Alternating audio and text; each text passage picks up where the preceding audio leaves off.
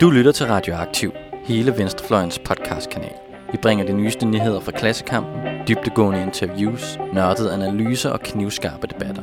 Hvis du kan lide, hvad du hører, så husk at følge os på SoundCloud eller din podcast-app, og du kan også smide et like på vores Facebook-side.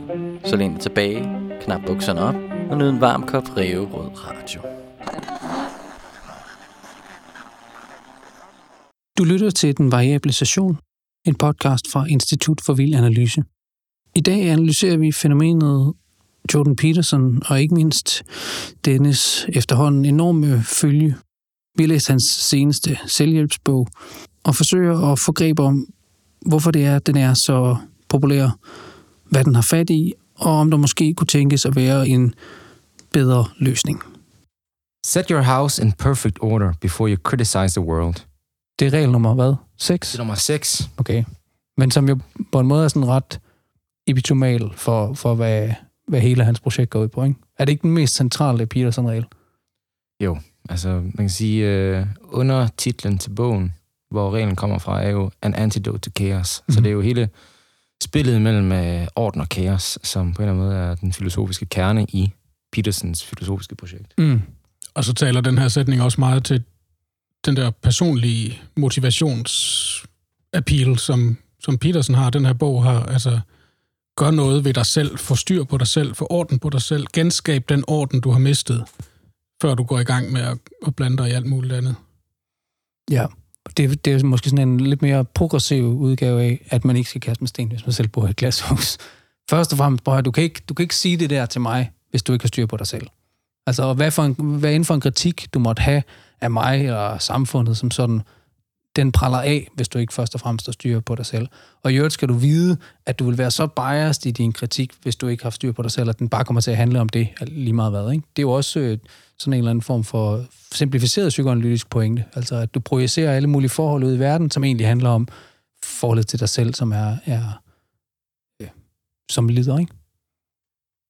Det er vel også øh, på en måde øh, et projekt, som hvad skal man sige, tager uoverskueligheden af mange venstreorienterede politiske projekter ud af ens personlige problemer. Fordi at det bliver en selv, der ligesom kan håndtere øh, hvad skal man sige, de primære problemer, i stedet for at man skal til at engagere sig kollektivt i alle mulige bevægelser, og i øvrigt så kan det være, at man befinder sig på den forkerte side.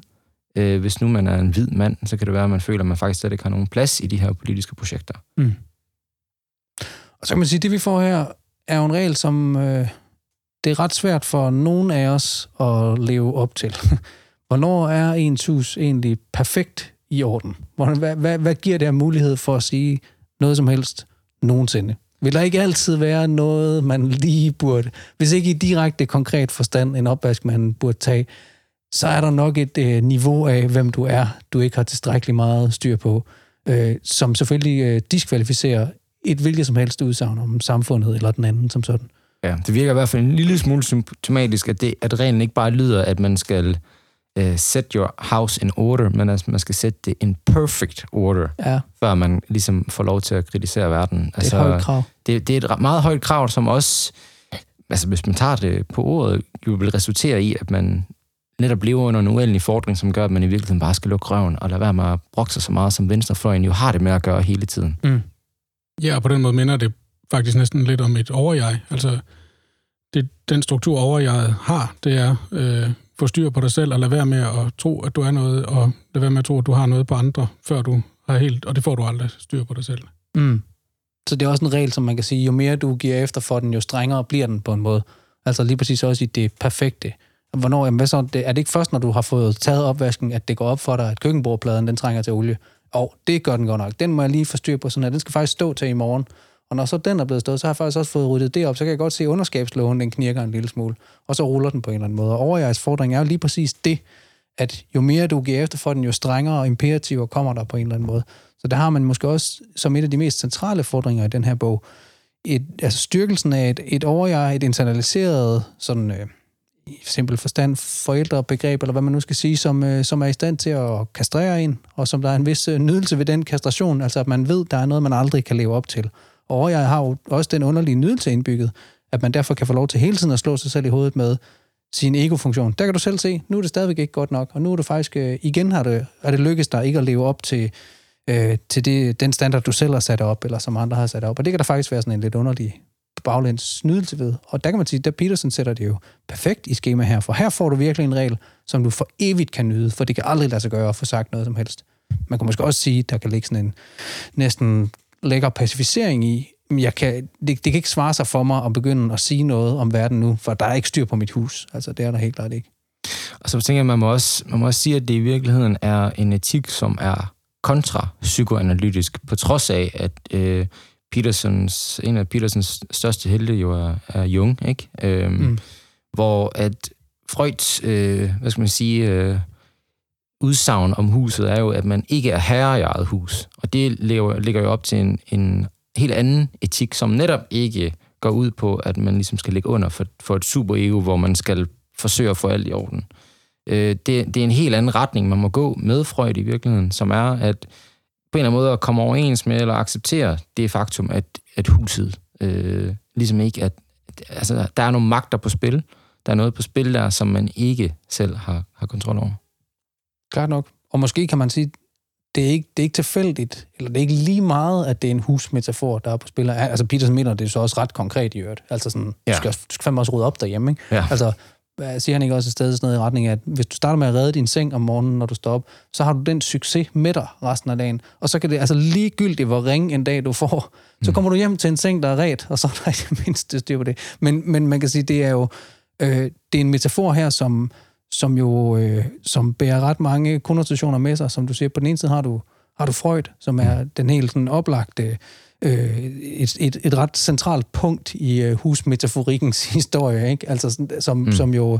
Øh, der er de der berømte forskellige fornærmelser, som han også selv bringer på banen. Altså først så, så går det op for os, at vi ikke øh, er centralt punkt i universet, og så går det op for os, at vi heller ikke er centralt punkt i skaberværket. Vi har ikke rigtig, øh, vi har, heller ikke der har vi en privilegeret position. Og så kommer Freuds endelige stød. Vi er ikke engang her i eget hus. Det er helt hjem til os mm. selv, at den rækker den mm. der øh, manglende, øh, manglende kontrol, eller hvad skal man sige, øh, manglende dominans. Øh. Ja, fordi det man så kan sige, der er, det er rigtig nok, nu snakker vi om, der, der er en, en overjejsfordring, eller noget, der ligner sådan et overjejsbud i, i, i Petersons tilgang. Men der er jo samtidig faktisk en fantasi om, at der er en bestemt orden, som vi kan opnå. Det jævnfører det, som Sammeren sagde før, ikke? Altså at at øh, hans bog om, om de her 12 regler, det er, øh, den har som undertitel altså en modgift imod kaos. Øh, og det som den perfekte orden, der kan skabes, det er på en måde, at, at, at modgiften har sat ind, og at øh, orden er genoprettet, og at, at, øh, at kaoset er kommet under kontrol, kunne man måske sige. Altså, der, er, der må nødvendigvis være noget kaos i vores liv. Det tror jeg, Peterson vil sige, ligesom Freud vil sige sådan set. Men mm. det kaos har hos Peterson bare sin bestemte plads.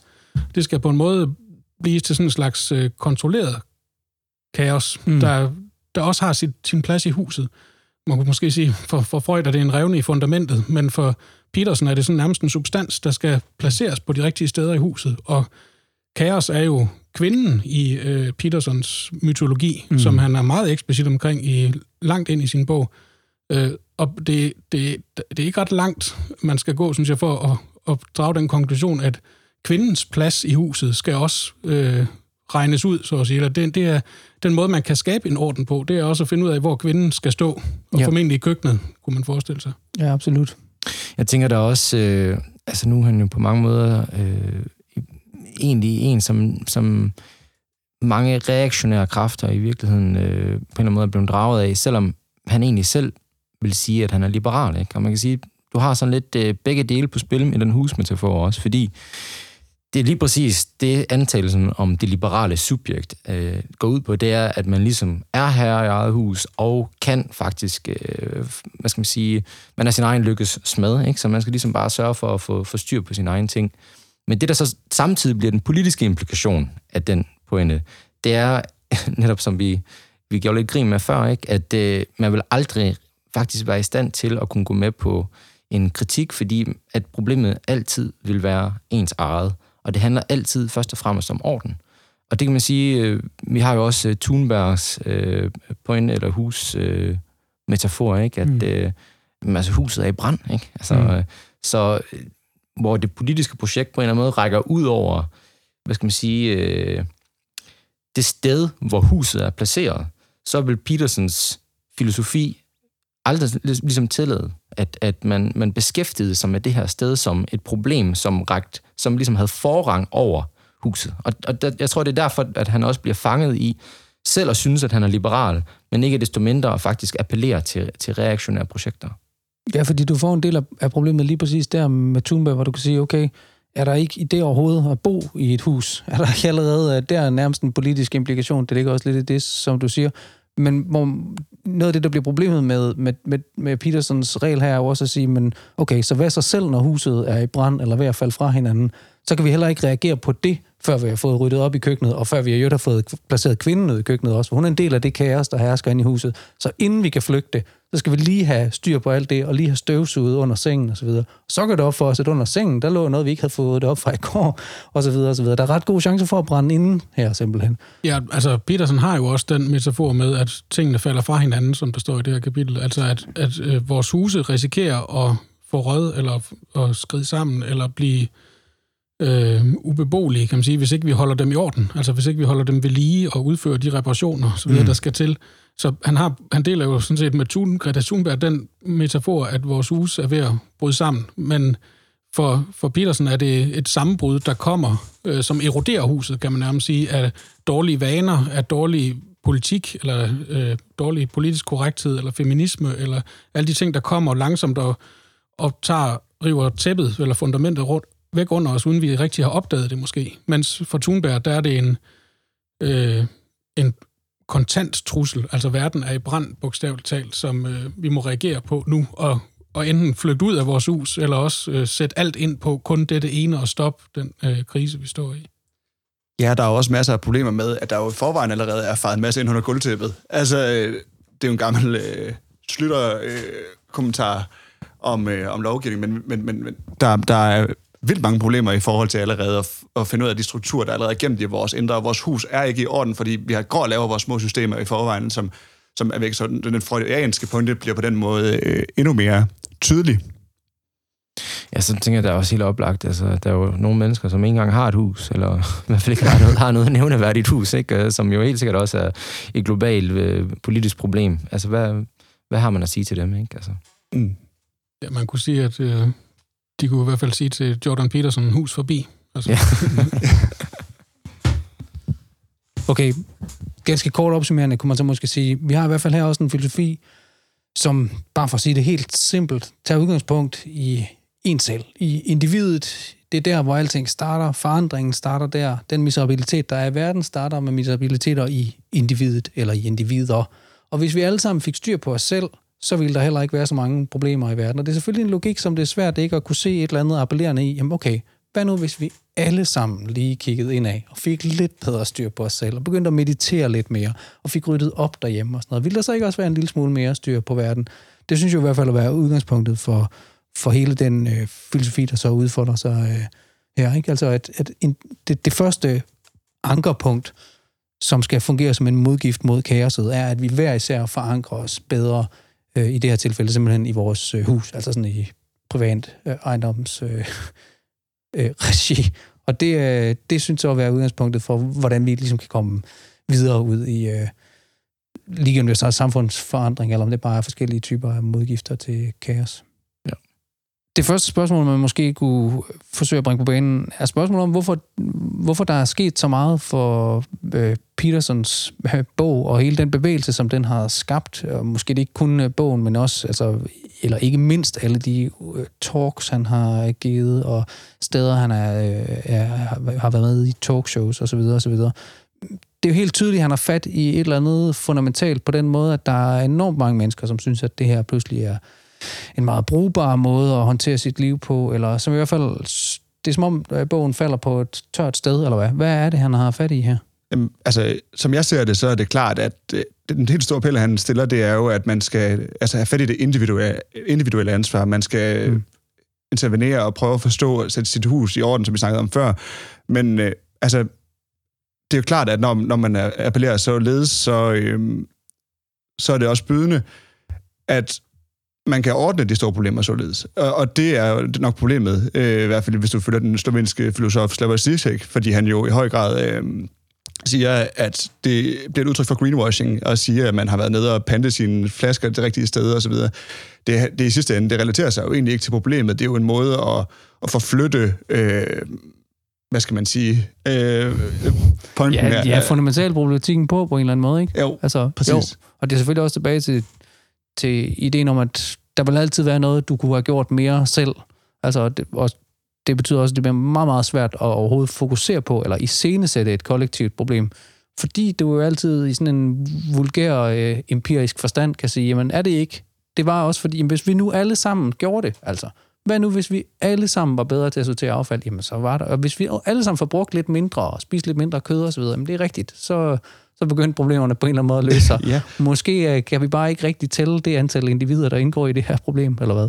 Nej, nej, og det, det er jo klart, at, at vi, altså, det han ikke har øje for, er jo også, at vi allerede er indskrevet ideologiske strukturer, der påvirker vores handlinger, før vi ved af det. Altså, det, det, er jo, det er jo, vi, vi, vi kan ikke få greb om vores eget hus, fordi vores hus er allerede designet og fabrikeret fra IKEA, inden vi overhovedet får, får dem pakket ud, ikke? Mm-hmm. Altså, det, det, det er rodet, købt rodet. Men det kunne så være en del af, af kritikken. Hvorfor, hvorfor er det her overhovedet øh, appellerende til at starte med? Hvad er det altså, for et? Jeg, jeg tænker, der er øh, i hvert fald to øh, punkter, som er aktuelle i tiden, som Peterson faktisk får talt ind i. Øh, jeg tror ikke, øh, altså først og fremmest, at det handler om, at der, der er en masse skabsjungianere, men på den ene side, så tror jeg, at folk er, har et problem med politisk korrekthed, og på den anden side, så tror jeg, at der er måske nogle indbyggede problemer i øh, noget af den identitetspolitik, man har set på den liberale venstrefløj i USA. Hvis vi måske lige tager det første først med, øh, med politisk korrekthed. Øh, jeg tror, jeg, jeg tror, vi som venstreorienterede skal være de første til at sige, at det er et reelt problem. Og det betyder, det er ikke nødvendigvis et problem, fordi at der er rigtig mange venstreorienterede, der render rundt og er øh, politisk korrekte.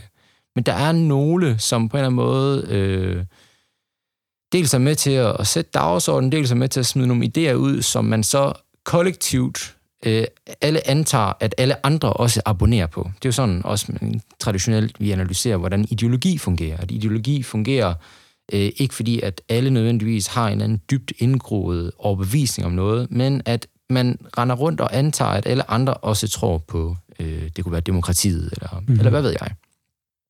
Så jeg tror helt reelt, at der er et problem med politisk korrekthed, hvor det er, altså man oplever store koncerner også øh, for at få sagt de rigtige ting. Øh, så der er sådan, det, det giver sådan lidt en paranoid stemning, tror jeg, som, som Peterson på en eller anden måde forsøger at gå op med, og det i sig selv, tror jeg, er nok til, at han får øh, en vis form for øh, lydhør. Så øh, hvis vi så hvis jeg måske vil sige noget omkring det her med det identitetspolitiske, så tror jeg også, at der er øh, et problem øh, der, fordi at identitetspolitikken i virkeligheden ikke gør op med øh, hierarkier, men forsøger ligesom at få øh, fordelt privilegierne anderledes.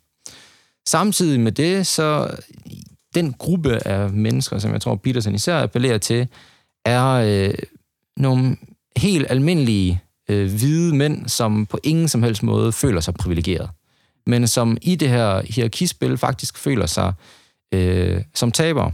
Måske fordi de ikke har særlig meget seksuel kapital, eller altså, på, øh, måske ser de ikke lige så godt ud som dem, der ser allerbedst øh, ud, eller de har ikke lige så mange penge, eller på alle mulige parametre, som man normalt vil øh, tiltrække kvinder på, simpelthen bare ikke formår at have lige så stor succes som den lille gruppe af, af mænd, der nogle gange øh, faktisk har øh, den succes, øh, jamen, netop har, og så dermed får adgang til kvinder. Så jeg tror, at han på en eller anden måde for os, øh, hvad skal man sige, appelleret til nogle mænd, som faktisk godt kan identificere sig med, at jeg føler mig sgu ikke privilegeret. Og det, det, det skal der også øh, siges noget om. Ja, og så stadfæster han jo identiteten. Altså, det er jo, det er jo også det, der, der foregår, det der med, sådan at, at, at det bliver, øh, i stedet for, at det bliver en, en reel diskussion omkring tingens tilstand og en for, forklaring, så bliver øh, det smidt op på en dikotomi mellem orden og kaos. Øh, kaoset er alt det, der ikke er i orden, og det skal der orden på. Øh, og, og, og måden at komme derhen på, det er jo klart ved at sige, at du har ret til det, at du har ret til øh, din mening og din vilje, og det bliver ikke den der grundlæggende betvivlelse, eller, eller nogen form for videnskabelig metode. Øh, vi kommer nok tilbage til metoderne senere, men altså det, det er jo... Øh, det, det er en måde at, at fuldstændig at, at cementere fast, at din identitet er okay. Du har, det er okay, du har de følelser. Du, øh, du, øh, du skal ikke noget psykoanalytisk terapi, eller hvad ved jeg. Så altså, det er et identitært greb på identitetsproblematikken i identitetspolitik. Det er virkelig også øh, bøvlet. Ja. Mm. Men og... måske kan man også sige sådan øh, lidt mere mondant. Altså man får også, øh, det er jo en selvhjælpsbog, helt øh, sådan sort på hvidt. Man får 12 regler at leve efter. Og altså, hvis der er noget, som psykoanalysen har vist, så er det også, at vi på en eller anden måde holder af at blive kastreret. Altså, vi kan godt lide at blive sat i nogle bestemte sådan, øh, hvad skal man sige, få begrænset mulighederne for komplet udfoldelse osv. Det er den jo ret eksplicit omkring, at den henvender sig, øh, henvender sig primært til millennials, altså det vil sige folk født mellem, hvad er det så, 1980-ish og, og cirka 2000 eller sådan noget. Mm. Det vil sige sådan øh, folk, som er i, øh, i 20'erne, 30'erne nu her, og som i Petersons optik øh, bliver fyldt med en helt masse øh, postmoderne plader, øh, åben relativisme, hvor alt er fuldstændig lige godt, det ene kan være lige så godt som det andet, og øh, der, er ikke, der, er ikke, øh, der er ikke noget op og ned, der er ikke noget sandt og falsk, der er ikke noget rigtigt og forkert, øh, og det vil han gerne fungere som en modgift mod det kaos, simpelthen, som han diagnostiserer derude et sted, at der er en øh, fuldstændig kaotisk dimension af, af det moderne liv, som ikke mindst er iscenesat af venstreorienterede øh, øh, universitetsforlæsere, som, øh, som socialkonstruktivistisk og, og marxistisk på en eller anden måde øh, åbner for muligheden for, at, øh, at alting er fuldstændig lige godt og kan være det samme. Og... Ja, den pointe har, kan man sige, jo en fuldstændig konkret historisk øh, baggrund i Petersons karriere, kunne man næsten sige. Altså, den ting, der sådan virkelig for alvor slog ham op som en stor stjerne på YouTube-himlen, det var jo første omgang, at han satte sig meget markant og aggressivt imod en, en lov, der, som det kanadiske parlament vedtog, øh, som øh, instru- eller tilføjede øh, nogle bestemmelser til menneskerettighedslovgivningen øh, i Kanada om øh, kønsudtryk og kønsidentitet, hvor de øh, problemer blev føjet til som øh, elementer i i lovgivning, lovgivning, hvor man taler om hate crimes, og man taler om mulig forfølgelse af mindretal på baggrund af nogle bestemte øh, identificerbare parametre, og så tog man så det, den måde, som folk identificerer sig på som køn, med i det, som kan misbruges til forfølgelse, for eksempel. Og det fik øh, Jordan Peterson til, sammen med nogle øh, konkrete øh, øh, man sige, diskussioner om, hvordan man tiltaler hinanden på, på universitetet, øh, med hvilke kønspronomener man for eksempel tiltaler nogen, der ikke ønsker at blive tiltalt med han eller hun. Øh, det, det, det fik han hægtet sammen på en sådan måde, at han fik det til at fremstå som om, at nu kommer regeringen efter vores ret til at udtrykke os, som vi vil, og nu er jeg øh, tvunget til at tiltale mennesker, der for mig ligner mænd og kvinder med noget, noget andet end mænd og kvinder, og det kan jeg kan jo ikke, for det første kan jeg ikke kan jeg ikke overskue. Jeg, kan ikke, jeg ved ikke, hvad det er, de vil tiltale som, og man kan ikke forlange af mig, at jeg skal øh, kunne identificere det på den rigtige måde, og for det andet har jeg også ret til alligevel at sige, at de er mænd og kvinder, selvom de selv mm. mener, at de er noget andet. Øhm, og det tror jeg var en del, meget vigtig del af, af det, der eksploderede, som netop øh, den der, de mænd, som Simon snakker om før, som vi snakker om, altså at øh, også havde en, en følelse, som måske egentlig også er meget forståelig, at det som alt... Øh, det, som man taler om som politisk korrekthed og postmodernitet osv., blandt andet handler om, det er, at der er nogle ting, der ikke længere er i orden, mm. eller der, der kræves nogle ting af vores måde at opføre os på, og vores måde at tale på, som ikke har været et problem før, kunne man sige. Og det kan virke enormt uoverskueligt øh, for nogen. Vi havde en sag på Københavns Universitet sidste år, der minder meget om den, hvor institutleder øh, sendte et brev ud til sine undervisere om, at de burde lige være opmærksom på, at vi har nogle studerende, der ikke længere identificerer sig på samme måde øh, som køn, øh, som, som flertallet. Og måske skulle man lige prøve at skrive en mail ud, inden man starter et kursus om, øh, om de stadigvæk ønsker at blive benævnt på den og den måde, eller hvis der er nogen, der har nogle særlige ønsker, kunne man tage hensyn til. Måske burde man ikke mm. øh, samle flokke ved at råbe, hvad så drenge, eller hvad så piger, øh, og måske skulle man bruge øh, personers navne, eller det navn, de ønsker at bruge, i stedet for øh, han eller hun, eller lignende, når man omtaler nogen i tredje person. Det var de tre ting, mm. øh, med det Sandby, der gjorde opmærksom på. Og det fik også et vældigt ramaskrig herhjemme. Og jeg tror netop, at den grund, at det kan virke fuldstændig uoverskueligt, hvis man bare får det at vide, at, at nu skal du være opmærksom på, hvad alle mennesker potentielt kunne tænke sig, at du kaldte dem eller ikke kaldte dem. Det, mm. det kan skabe en...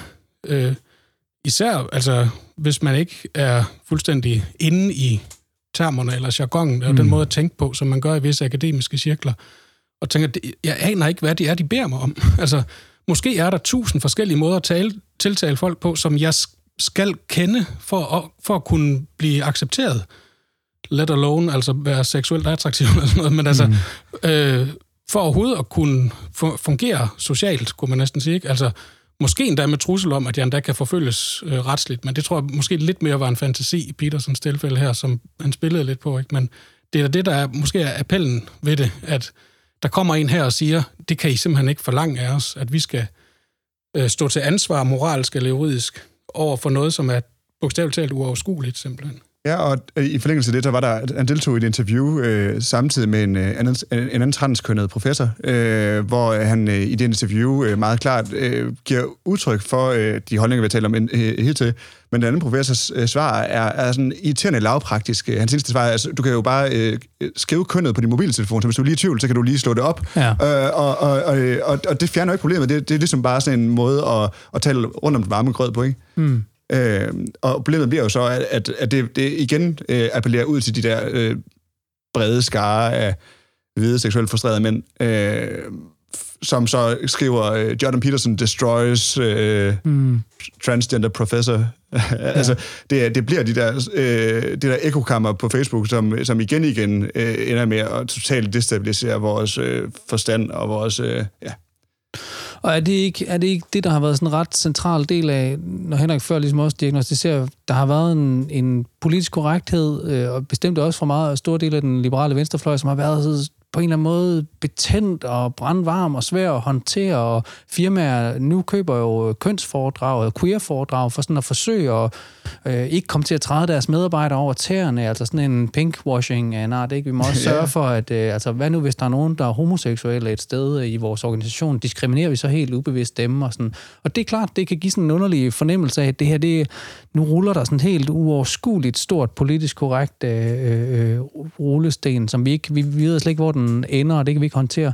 Og Petersens øh, øh, hvad skal man sige, modgift her for at blive hans egen terminologi, er jo på en måde at lave en, en naturlig forankring i sådan, man prøv lige vent, venner, vi forbryder os mod ikke bare en naturlig orden, men en naturgivethed, øh, når, når, øh, øh, når vi begynder sådan at eksplodere kønnene på den måde, og alt muligt andet, altså alt muligt andet venstreorienteret pjat, som, som, øh, som, pludselig, øh, øh, som pludselig bare sådan åbner for, jamen for kaos. Altså døre og vinduer i hele huset er åbent for det kaos, der bare vælter ind. Og hvis ikke at der er orden i dit hus, så ender det hele i en fuldstændig øh, uoverskuelig omgang råd.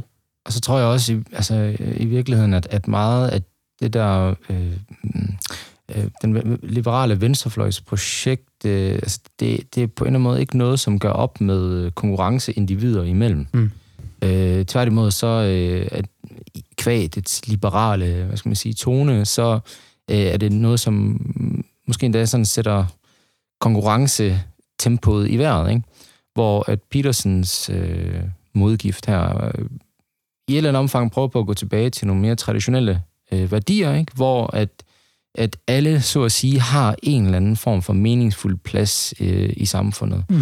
Og hvor alle øh, mænd ligesom har en kvinde, og alle kvinder har en mand. Øh, det vil i hvert fald øh, være ideelt, ikke? Øh, og det, det tror jeg på en eller anden måde øh, er sådan en slags konservativ solidaritet i virkeligheden, som, som også er appellerende for rigtig mange af de her øh, mænd, som måske føler sig lidt som tabere i, i et liberalt øh, konkurrencesystem, hvor øh, man kan måske finde sin egen identitet, men der er også nogle identiteter, som simpelthen bare, øh, hvad skal man sige, er mere værd end andre, ikke? Mm-hmm. Jo, og så kan man sige, det er selvfølgelig ikke helt rimeligt at sige, at det kun øh, appellerer til unge hvide mænd, der føler sig som tabere. Der, er, må, der må være en bredere appel her også på en måde. Ikke? Altså, der, er også en, der er også en mere fundamental diagnose på spil. Måske næsten en slags samfundsdiagnose. Altså, vi, også, øh, vi befinder os måske også i en historisk epoke, hvor det, det er nemt at pege på øh, en samfundsstruktur eller en struktur på hele verden, der ser kaotisk ud. Og i en eller anden forstand, i en eller anden forstand kan man måske sige, at, at en del af Svend Brinkmans øh, appel også ligger lige præcis der. Altså sådan, nu må vi stå fast på nogle ting. Som også er et socialt konservativt projekt på ja, mange klart måder. Nok. Jo, jo. Og så kan man sige, her har vi selvfølgelig, der er nogle skridt på, som man ikke skal skyde øh, den gode Brinkmann i, i skoen, men stadigvæk er der måske en eller anden form for... Øh, øh, en eller anden form for, for fælles grund her i det at være dem, som siger, nu, nu står vi lige fast på nogle ting, inden det hele det bare flyder derudad. Øh, og og øh, der har Peterson jo så fået et kæmpe følge, må man sige. Der er en meget stor bevægelse, som på en eller anden måde synes, at her har vi noget, øh, her har vi noget at, at holde fast i. Ja, de der forvidrende sociale regler, der er stille og roligt. Altså, den, en ny sædelighed er ved at tage over i, i det moderne samfund, mm. og det, det må være forvirrende for mange, der, der er vokset op i konservative familier. Men, men det er også det, altså han er jo øh, garant for, for det reaktionære på den måde. Ikke? Altså han, mm. han, det, det er hans rolle øh, og, og med en, øh, de, den her nye orden og den nye øh, sædelighed til jorden, således at, at, at den gamle orden kan, kan fortsætte. Et åbenlyst spørgsmål kunne så nu være at sige, hvad er det for en orden, der tilbydes her? Altså, en ting er, at Peterson forsøger at diagnostisere et kaos derude. Hvorvidt det så er fuldstændig rigtigt diagnostiseret, det kan vi måske forsøge at tale os lidt ind på. Men han tilbyder jo i det her tilfælde i form af de her 12 regler. Så vidt som jeg ved, startede det på Quora, den der sådan spørgetjeneste, internetspørgetjeneste, hvor der vist først var lidt færre regler, og så var, kom der pludselig lidt flere, lidt flere og sådan noget. Men nu er der altså kogt ned til den her bog, hvor der er 12 regler, man kan leve sit øh, liv efter. Hvorfor er det, at der er en... Øh, hvad, hvad er det for en slags orden, de tilbyder, de her regler?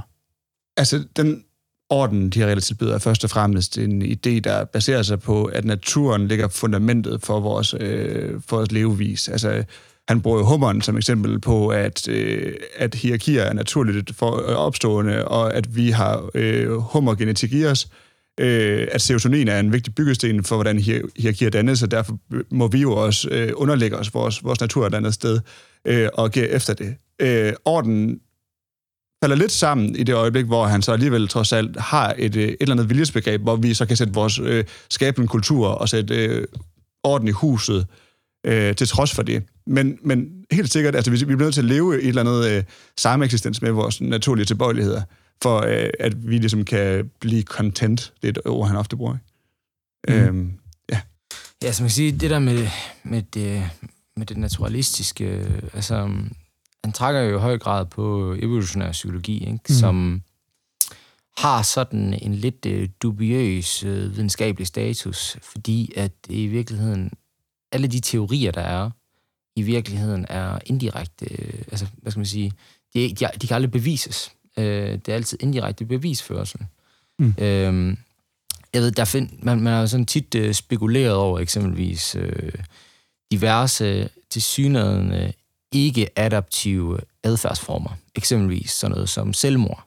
Ikke? Hvorfor, mm. hvorfor begår mennesker selvmord? Hvad er den øh, evolutionære historik bag det? Nå, men så vil man sige, jamen det kunne jo være for eksempel fordi, at man, man, det gik op for en, at man var en byrde for ens øh, familie, og hvis man så dræbte sig selv, jamen så vil ens familie klare sig bedre, og så vil ens gener komme igennem øh, lettere. Mm. Eller det kunne være homoseksualitet, og så vil teorien være noget i retning af, at øh, man som homoseksuel er mere omsorgsfuld over for ens nevøer og niece, og så bliver ens gener ført videre igennem det.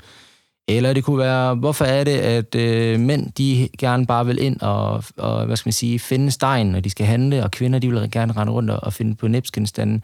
Jamen, det er jo fordi, at i gamle dage, der som mand, så skulle man ud og, og jage, og så skulle man nedfælde byttet, og som kvinder, så rendte man rundt og samlede bær, ikke? Mm. Pointen er sådan lidt ligegyldigt, hvad det er, man ser, så vil man nærmest kunne finde en eller anden form for sådan adaptiv logik øh, i det. Øh, men pointen er, vi har aldrig rigtig haft adgang til de rent faktiske øh, evolutionære situationer, og hvad det evolutionære pres rent faktisk har været. Mm. Så, der, så derfor så bliver problemet ofte med evolutionær psykologi, at det er rimelig uklart, hvorvidt det faktisk holder eller ej.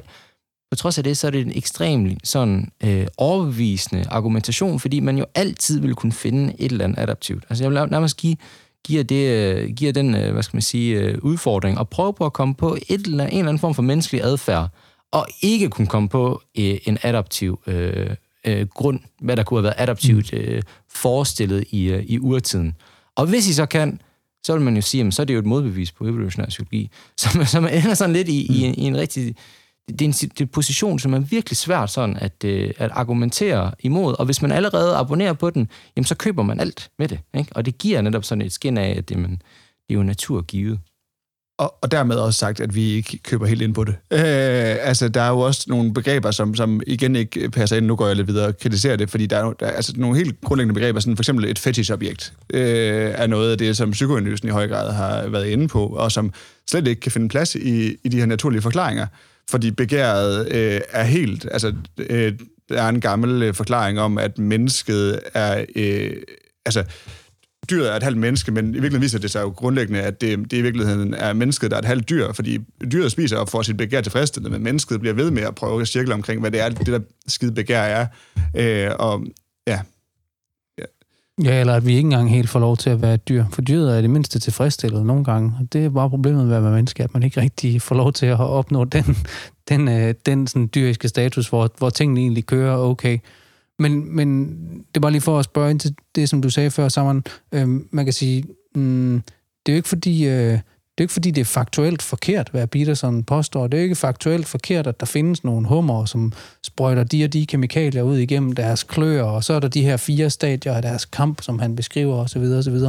Mm, men der er måske en særlig ramme, det allerede bliver læst ind i. Altså, hvad, jeg mener, hvad, hvad er det for en...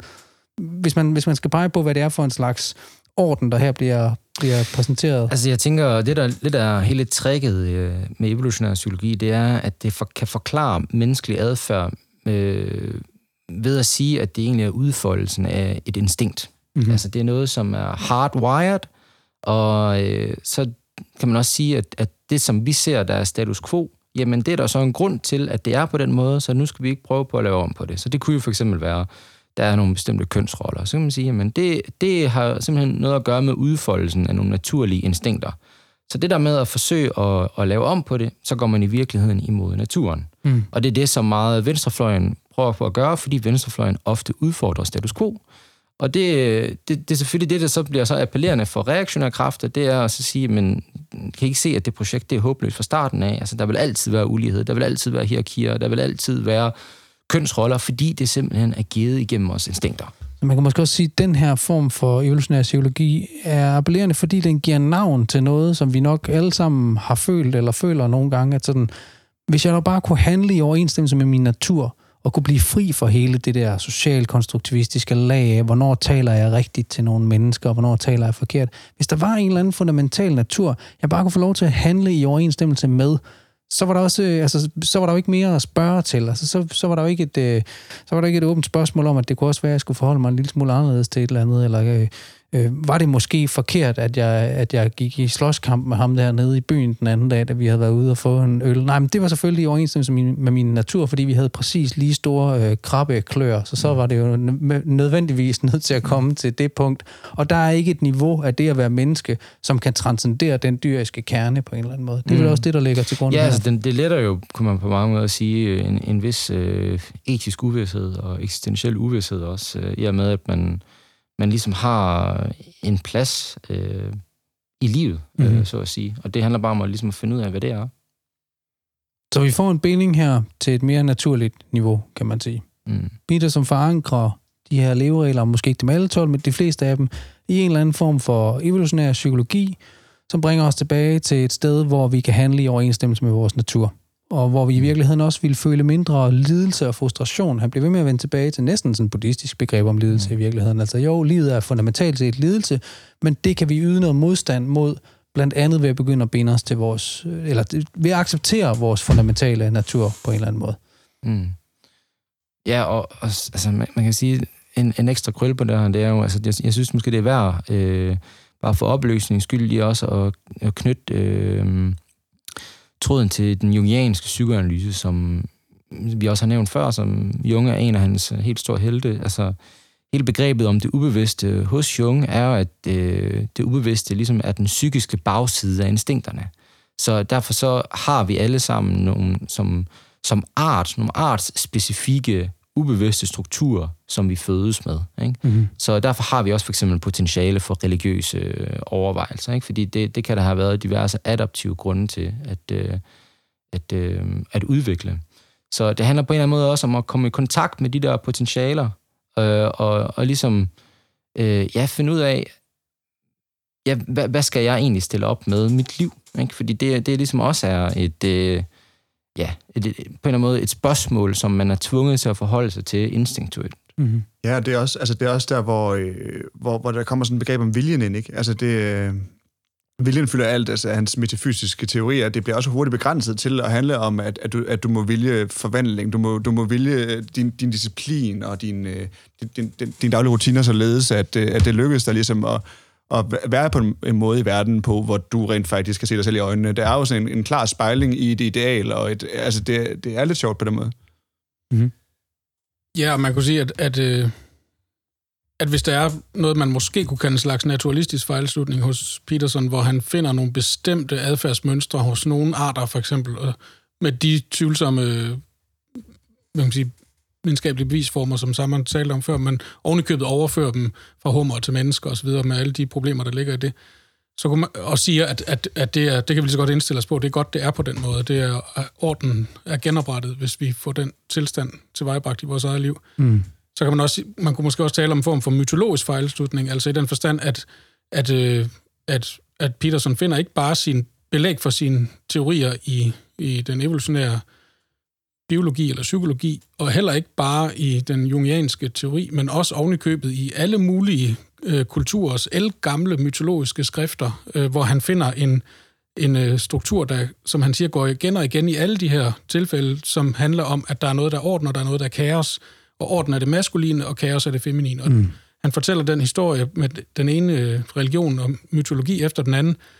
Han glemmer bare, på, der kommer ikke det tidspunkt, hvor han siger, men det er jo sådan, der står i de gamle mytiske fortællinger og skrifter, det er en slags metafor for det, jeg vil sige. Eller sådan. Han, det er nærmest som om, han, det, det glider ind i hans argumentation som en form for konstatering, mm. at sådan er det dybest set, og der er nogle gamle mytiske kilder og skrifter, der havde en eller anden uudgrundelig adgang til de uendelige, øh, evige strukturer, som naturen, universet og mennesket er indskrevet i. Øh, og dem kan vi på en måde bare tage til efterretning. Og der er manden orden, og øh, kvinden er kaos, og det er kaos, der skal holde styr på. Det er jo grundlæggende stort set det, han siger. Der er også måske, måske er det er netop den grund, eller sådan, at, øh, at han også har fået så meget popularitet, eller sådan, fordi han, der er ligesom, øh, ja, der er helt klart nogle steder i, når man læser bogen, hvor ligesom øh, øh Bibelen eller, eller en andre sådan, øh, ja, og myter og alt muligt, ligesom, det, det lapper over i naturen, eller sådan. Vi kan ligesom ikke, vi kan ikke egentlig finde roden øh, fra, hvordan alle de her historier er, er opstået. Der er ligesom bare et sted, hvor det er umuligt for os at forstå, fordi det er noget med øh, en masse tid, der er gået, og nogle mennesker, vi ikke kendt, og der, der er et eller andet sted, hvor det ligesom glider, glider over og bliver, bliver, øh, bliver, bliver en del af naturen. Øh, men også måske, øh, han, han kommer ligesom her og er den her store, eller professor i psykologi, som, som så har skrevet den her øh, bog, men, men også, øh, han, han giver ligesom måske højrefløjen øh, en, en vis form for, for ethos, eller sådan, ved netop at komme ind og være den, der kan, der kan komme med alle øh, fakta. Og jeg, og jeg synes, at Mikkel Thor øh, har ret i, han, i hans øh, kritik af, af bogen, at kalde Petersen for både sådan en, øh, en, en videnskabsmand og en profet, eller sådan alt efter behov.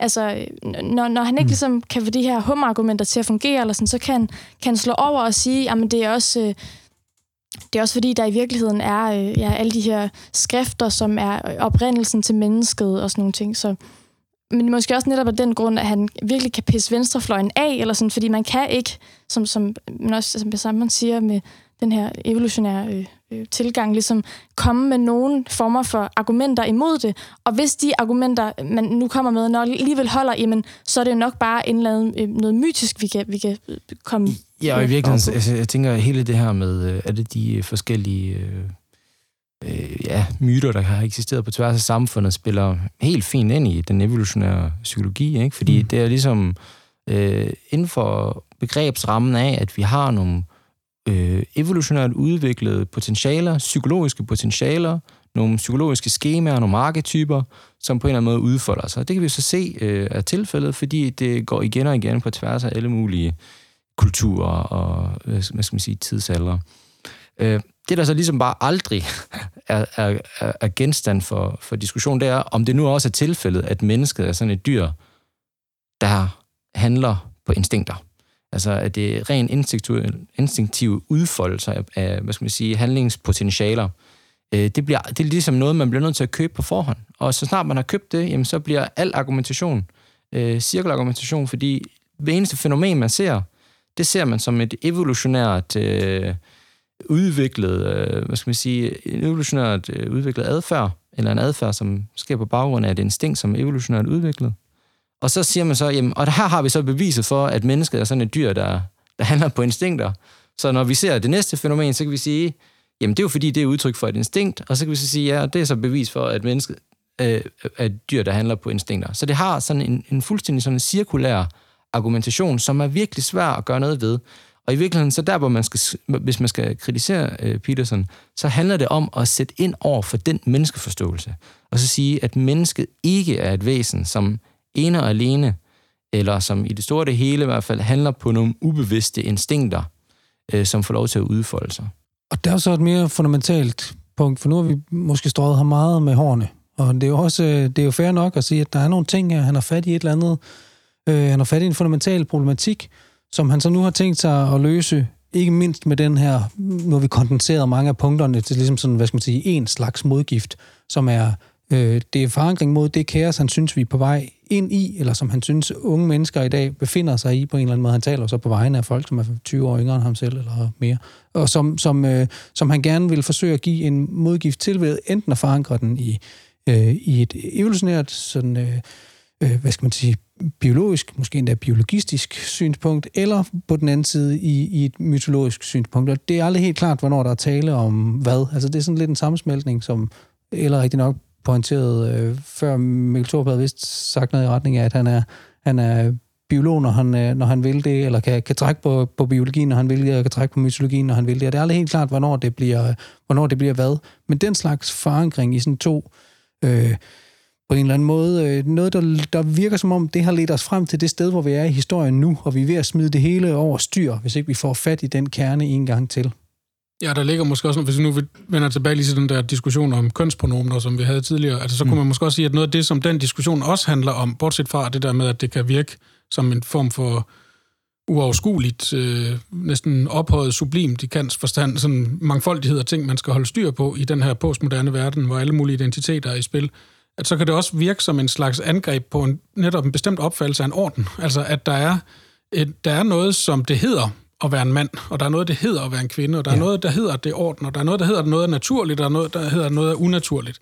Og hvis man begynder at sige, at man kan være øh, transkønnet og transseksuel, og man kan have et seksuelt begær, der hedder alle mulige forskellige ting, eller have fravært begær en kombination af de her forskellige ting, så, så rører man ved, med selve opfattelsen af, at, at, at nu er tingene ikke længere sådan, som de egentlig i den her samlede fantasi af biologi og psykologi og og, og, og øh, mytologi, ikke? altså den der samlede fantasi om en eller anden fasttømret orden, så, så er selve den orden også grundlæggende udfordret. Og derfor så tror jeg også, der ligger, jeg ved ikke om Peterson, det kan være, der er nogen, der ved det, men altså eksplicit selv har sagt det på den måde, men altså der ligger snuble nær den, den tanke eller den overbevisning, som ofte de, øh, kommer frem i de her såkaldte ytringsfrihedsdebatter, ikke? at det, jeg vil have lov til at kalde en spade for en spade. Altså, ja. jeg vil have lov til at kalde en mand for en mand, og en kvinde for en kvinde, og dit for dat, og dit for dat. Altså, som om der var en eller anden bestemt ting, som tingene hed, mm. og som de altid har heddet, og som de altid vil hedde. Ja. Mens det, som øh, Sammen talte før om, at venstrefløjen har haft inde og udfordre status quo, ikke? og det synes jeg, det gælder sådan set også øh, på benævnelsen af ting. Altså, ja.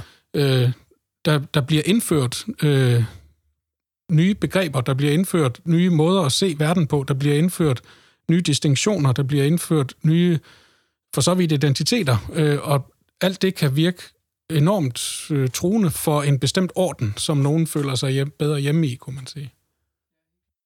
Nu har vi øh, på den ene side øh, fået opstillet Petersons diagnose. Der er en masse kaos uden for huset. Øh, det er skabt af alle de postmoderne marxister og alle mulige andre sådan mere eller mindre spøgelsesagtige karakterer, men, men der er i hvert fald en, en form for... Øh, øh, øh, der er en, diagnose af, at vi har at gøre med et kaos, som Petersons regler så fungerer som en modgift imod. Altså han kan være det orden, den, den orden, eller reglerne kan være den orden, som kan holde det kaos i skak, eller som på en eller anden måde kan, øh, kan domesticere, kunne man næsten sige, for at blive den der husmetafor, det, det der kaos. Altså, kvinden skal domesticeres i køkkenet, og, og øh, de andre hummer med mindre klør end en selv, kan man øh, med, med en vis øh, naturlig retfærdighed få lov til at give nogle tæv ned på baren og så videre. hvad er der i vejen med den her løsning? Hvorfor er det ikke en øh, særlig god... Øh, hvorfor er det ikke en særlig god modgift mod kaos? Mm, det er som om, der er en masse ting, som, som Peterson godt kan forstå. Faktisk alt, kan man sige, ifølge øh, Sammons tidligere forklaring. Mm. Men der er alligevel et eller andet, han ikke øh, fatter, som er det, der er ufatteligt. Altså, mm. Han har ligesom opstillet det her øh, øh, hierarki, som er, hvordan verden ser ud. Og øh, når jeg læser det, så har jeg sådan en forestilling om, at det måske er sådan cirka sådan, verden øh, så ud for John Peterson, da han var øh, lidt yngre. Mm-hmm. Der er et eller andet med øh, ja, nogle, nogle kønsroller, og øh, ja, der er i hvert fald en, en verden, som er, som er helt sådan set in stone, og det er kun i den, man kan bevæge sig op og ned. Eller sådan. Mm. Så, så der er ikke nogen mulighed for at, at omdanne verden. Der er kun en mulighed for at omdanne sin egen position i verden. Øh, der er ligesom ingen mulighed for at, at, ja, at, at, at, jeg ved ikke, sætte verden i brand, eller sådan, altså... Øh. Vi har et lukket hus, et hermetisk system, ja. som, øh, som forsøger at, at holde fast i den der slags orden. Det er ikke muligt at overskride den orden, som han har ligesom, øh, sat frem. Mm-hmm. Der, der er et tidspunkt i Dialektik der Natur, hvor Friedrich Engels taler om, hvordan vi har udviklet enormt avanceret teknologi og industri, og vi kan, vi kan skabe både det ene og det andet, men af en eller anden mærkelig grund, og det taler han så imod, sådan nogle biologistiske argumenter for, for samfundsstrukturer skal være, som de altid har været, kan man næsten sige. Af en eller anden grund, så når det kommer til at indrette menneskelige samfund, så er vi fuldstændig platte og banale som aber. Altså så, så, så er det forbudt at forestille sig noget andet end en naturlig retfærdiggørelse af ulighed og øh, udnyttelse og alt muligt andet. Mm. Hvorfor skulle man ikke på samme måde kunne opfinde en helt ny måde at indrette samfundet på, ligesom man kan lave alle mulige avancerede apparaturer osv.? Og på en måde er der noget af det, det som jeg nævnte før, at, at uh, Peterson sådan glider fra det, det her store metafysiske, religiøse verdensbillede over i sin uh, empiriske psykologi og uh, biologi. Uh, der, der stopper han ikke op og siger, at det her det er bare en metafor, men der er også noget andet, han ikke gør. Han stopper heller ikke op og siger, men der skete noget fuldstændig afgørende i menneskehedens eller verdenshistorien, hvad, hvad ved jeg med oplysningstiden, eller med Kants kritiske teori, eller med øh, Kierkegaard og Sartre, eller der er ikke, hvor, hvor, hvor ideen om, at noget kan ændres radikalt, at, at øh, hele grundstrukturen i den måde, verden øh, eksisterer på, kan laves om. Øh, så det, som, som, som Eller kaldte det ufattelige før, altså det, at, at man kunne også sige, det, at noget nyt kan ske, som Kierkegaard måske ville sige, eller det, at der kan ske begivenheder, som Alain Badiou vil sige der, ikke? eller der kan, der kan forfindes handlinger, der radikalt ændrer på den symbolske orden, som måske Zizek vil sige. Altså, alle de måder at tænke på, hvordan den grundlæggende øh, hierarkiske struktur, som muligvis er stærk og muligvis er elgammel og muligvis er, ligger dybt i os på mange måder, men hvordan den alligevel kan ikke bare udfordres, men overvindes, og at den er blevet overvundet allerede mange gange i menneskehedens relativt korte historie. Det er måske også øh, derfor, at, at kan man sige, der er noget i hans tekstlæsning, eller sådan, at han både, øh, det er både i, i bibelhistorien og alle de her andre myter, at han ligesom øh, har grundlaget for øh, for verdens eksistens, eller sådan det her ontologien ligger, men han kan også forstå alle tekster, fordi verden er, som den er. Øh, der er en eller anden ja, sådan kortslutning der. Hmm.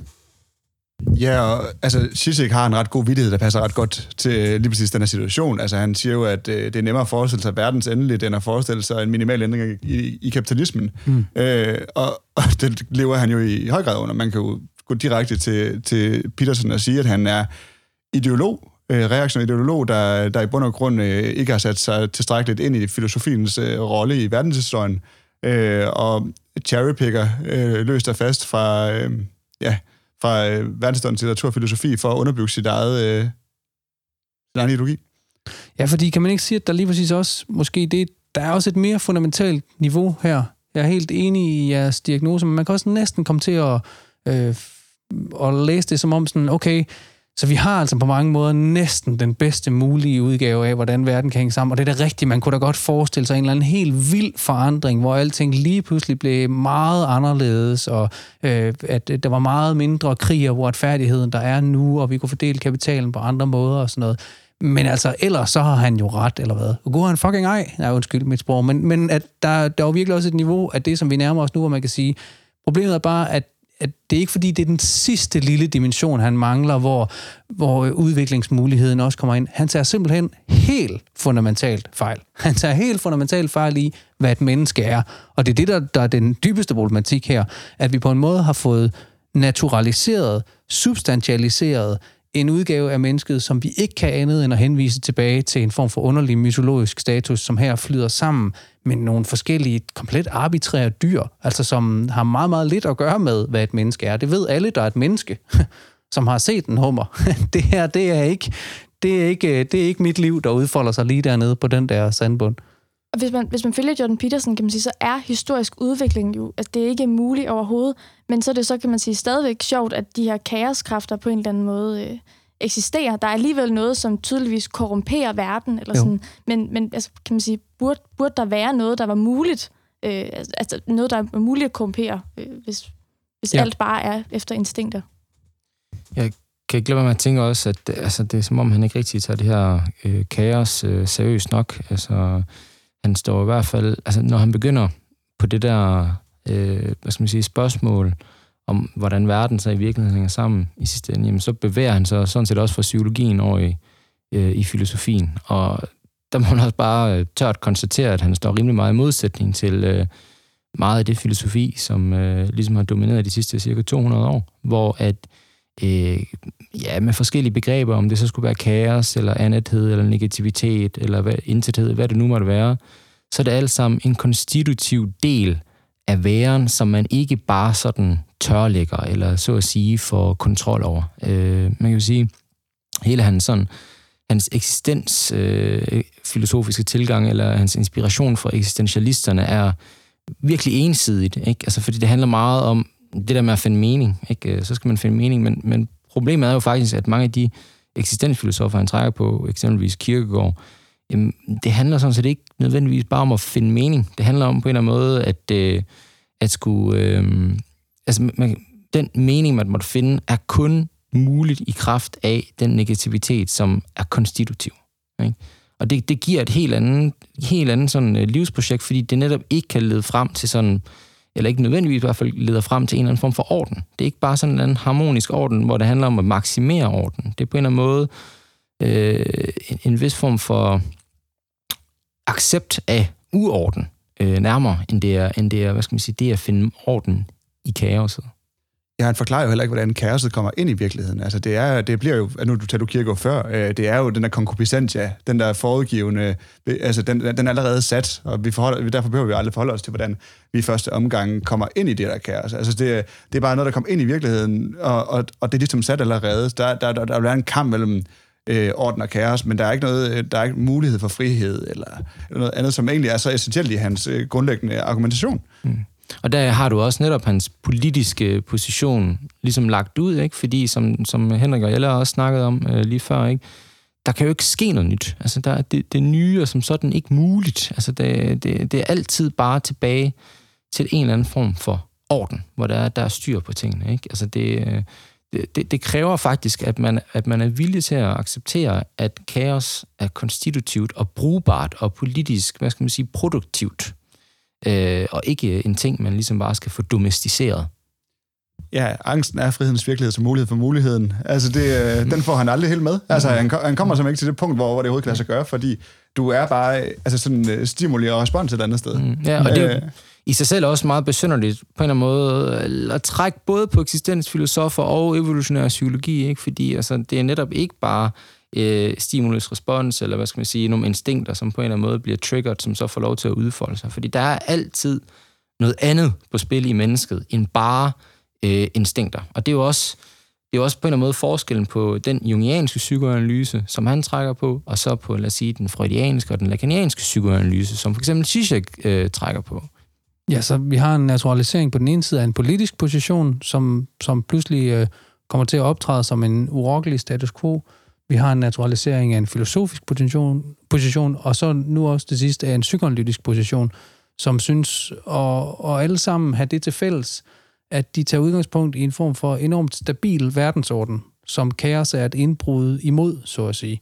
Altså man starter ligesom med en, en fast og velforankret grund af en eller anden art, som for eksempel i en biologi med et hierarki, der virker, så kan det godt være, at man synes fra et eller andet mere eller mindre socialkonstruktivistisk perspektiv, at det ikke er rimeligt, men det er sandt. Det er sådan her, det forholder sig. Og så kan man måske bare sige, mm, den måde, som vi har fået det udlagt på i den her 12 Rules of Life, for Life, hedder den, øh, øh, viser sig jo at være, at den er allerede trådt et par skridt ind i en filosofisk samtale, som vi godt kunne tænke os at træde et par skridt ud af igen, i forsøget på at formulere måske nogle alternative regler, en alternativ måde, man kunne anskue de her fundamentale problemer på. For selvfølgelig har han fat i nogle fundamentale problemer, men hans løsninger er ligesom allerede talt ud fra et perspektiv, som har truffet en helt masse, ikke mindst politiske valg, som ikke er naturgivende. Og det er jo selvfølgelig også det, han bliver ved med at overse, altså at der er et, øh, et nødvendig, en nødvendighed i det udgangspunkt, som han, som han taler fra, som ikke desto mindre viser sig overhovedet ikke at være øh, nødvendigt. Som han sagde før, her har vi jo også øh, forskellen på en jungiansk og en freudiansk psykoanalyse for eksempel. Og det vil jo også være... Øh, Freud har allerede tidligt diskussioner om, okay, hvad stiller vi nærmest op med, med det ubevidste, og sådan en super øh, naiv freudiansk læsning øh, Øh, ligger i hans, øh, øh, den der idé om, at du har det ubevidste som hele Søjdersee, sådan en kæmpe stor øh, sø i Tyskland, og, og, og det arbejde, der ligger i en psykoanalyse, er at tørlægge Søjdersee, altså man får det hele gjort så bevidst som muligt, og, og lære at kende sig selv helt ned til fundamentet osv. Og, og det er selvfølgelig sådan en helt vulgær, naiv freudianisme, som ikke desto mindre kan siges at være noget af det, som, som lægger grunden for den egopsykologi, som, som Peterson jo i hvert fald flirter rimelig hårdt med. Altså det handler om at styrke sit hus på en eller anden måde. Men forud for det ligger der en endnu mere konstitutiv og måske endnu vigtigere diskussion om, hvad, hvad, hvad er det der hus øh, bygget på overhovedet. Og hvor du kan sige, hos Freud viser det sig bare, at ligegyldigt, hvor meget du rydder op, så når du kigger væk, så er der nogen, der har rodet igen, og de har rodet i dine ting, og de har skrevet om i dine noter, og de har hængt dine plakater på en ny måde, og det er det, der forsøger at fortælle dig noget. Du kan kæmpe imod det alt det, du vil, men det er den stemme, du skal finde ud af at lytte til, simpelthen. Og i værste fald er det den der, der selv der har rodet. Ja, det er altid der selv, der har rodet, altså. Ja, ja, ja. Øh, det er jo ikke bare en tilfældig... Øh, altså, det, det, problemet med, med Peterson er jo også der med, sådan, at, at vi har været inde på det, men lad os sige det helt eksplicit, at hans begreber om natur er så stærkt, at det totalt og komplet øh, indsætter nødvendighed i den menneskelige tilværelse, og derfor kan tænkningen overhovedet ikke opstå. Mm. Øh, og derfor kunne man jo måske endda være grov at sige, at det, han bedriver, ikke er tænkning. Ja, ja, men helt klart. Og, og måske kunne man også måske vende hans øh, sådan... Øh, man kan sige, selvhjælpsretorik lidt imod ham selv og sige sådan lidt op med humøret, Jordan. Altså, det behøver ikke at være så tungt det hele. Altså, det behøver ikke alt sammen at ende i sådan en eller anden øh, bestemt hierarkisk tænkning og en tilbagevenden til gamle mytologiske sandheder om menneskets dybe, arkaiske råd og forholdet mellem mænd og kvinder, som er balanceret på en eller anden øh, fornuftig, naturlig måde, ifølge en eller anden orden, som vi har en mystisk adgang til. Det kan, det kan godt være, at vi faktisk kan endnu mere. Ret op, øh, have, øh, se ud af vinduet, få noget frisk luft og tænk, at mennesket kan udrette helt utrolige ting. Og måske kunne der så også være den positive ting ved det, altså som måske vi heller ikke har talt så meget om egentlig, at det som, som man ikke kan anklage Peterson selv for nødvendigvis, måske lidt faktisk, men især mange af de effekter, hans, øh, hans øh, værk har fået, at, at det virker, virker lidt som om, det vi startede med at snakke om, det at få orden på dit eget hus, øh, det handler, det snakker vi om, det var lidt uopfyldeligt på en måde, men det handler måske også om, at det tit ender med, at, at man kommer til at fokusere mere på, hvorfor er det så svært for mig at få orden i mit hus? Det er fordi, det er nogle andre, der forhindrer mig i det. Mm. Altså, og det er kvinderne for eksempel, eller det er øh, indvandrerne, eller det mm. er øh, øh poststrukturalisterne, eller det er Rida, eller hvem det nu er, men der er nogen, der har forhindret mig i det, øh, at få orden i mit hus. Så, så den der egentlig positive energi i at prøve at få styr på dig selv, og tage dig sammen og alt det der, ikke, den bliver ret nemt øh, transformeret til en meget negativ energi, der retter mm-hmm. sig imod nogen, hvis skyld det er, at jeg mm. ikke lykkes med det her med at få styr på det hele. Og så får vi lige pludselig de her fortjern folk, der øh, udagerer mod alle mulige øh, øh, former for øh, politisk og etnisk og seksuel, øh, kønsmæssig osv. differens i forhold til den naturlige orden, som de selv øh, opfatter som nødvendig. Og det, det, det er på en måde et, et sørgeligt budskab, som han mm. måske bidrager lidt for meget til selv også. Der er også noget med den her, øh, den her harmoniske tilstand, som ligesom er øh, endepunktet for, for det her øh, reaktionære øh, fantasme, han, han har i gang i, eller sådan, øh, som jo ikke kun er noget, som, som han har, men som også bliver delt mange andre steder. Altså, øh, den øh, drøm om, at der en dag vil være et begreb, som, som fuldstændig kan, kan sige alt om den ting, det forsøger at beskrive, eller sådan, at, at, øh, at vi kan få øh, for eksempel den, den identitet, der passer perfekt til den jeg er, der kan indramme alt det, jeg er. Øhm, hvis man, hvis man går ud på den måske mere sådan øh, rigide, og også nogle gange øh, altså sådan, øh, ja, meget øh, iscenesatte af højrefløjen, venstrefløj, øh, sådan den her kasseidentitetstænkning, så er det jo også på en eller anden måde det, der er på spil. Øh, der skal man også rydde op i sit eget hus. Eller sådan. Det, det, det handler om bare om, at alle skal have hver deres lille kasse, man kan bo i. Øh, og, og hvis alle har en kasse, så er verden ligesom helt og harmonisk, og, og der er ingen, der falder udenfor. Øh, mm. men, men de falder nogle gange ind i, i de, de samme fælder, som, som Jordan Peterson gør.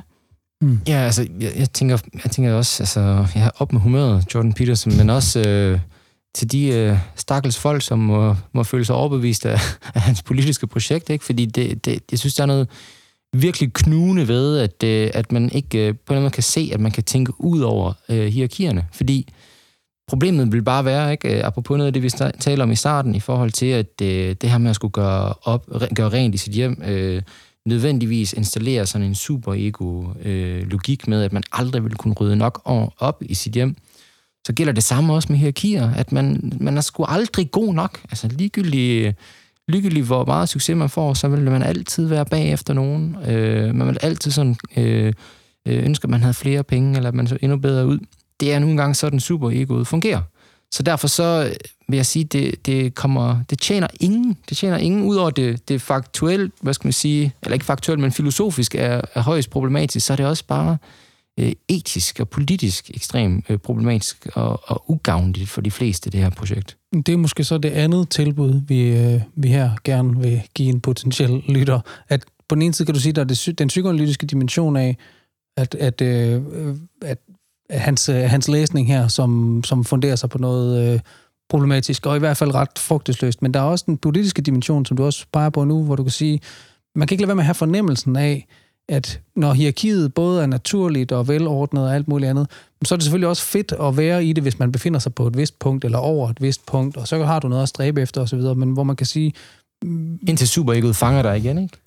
Jo, jo, men jo, og det er jo i virkeligheden også min pointe. Altså, hvad nu hvis hierarkiet ikke er godt for nogen overhovedet? Altså ikke mm. bare dem, der er nede i bunden, men øh, hvad nu hvis vi alle sammen i virkeligheden var væsentligt bedre tjent med at forsøge at få en bedre idé til, hvordan man kunne tænke øh, menneskelige strukturer, som ikke var hierarkisk øh, naturligt opdelt, eller hvad man nu vil sige, mm. øh, på baggrund af, hvor store klør man har.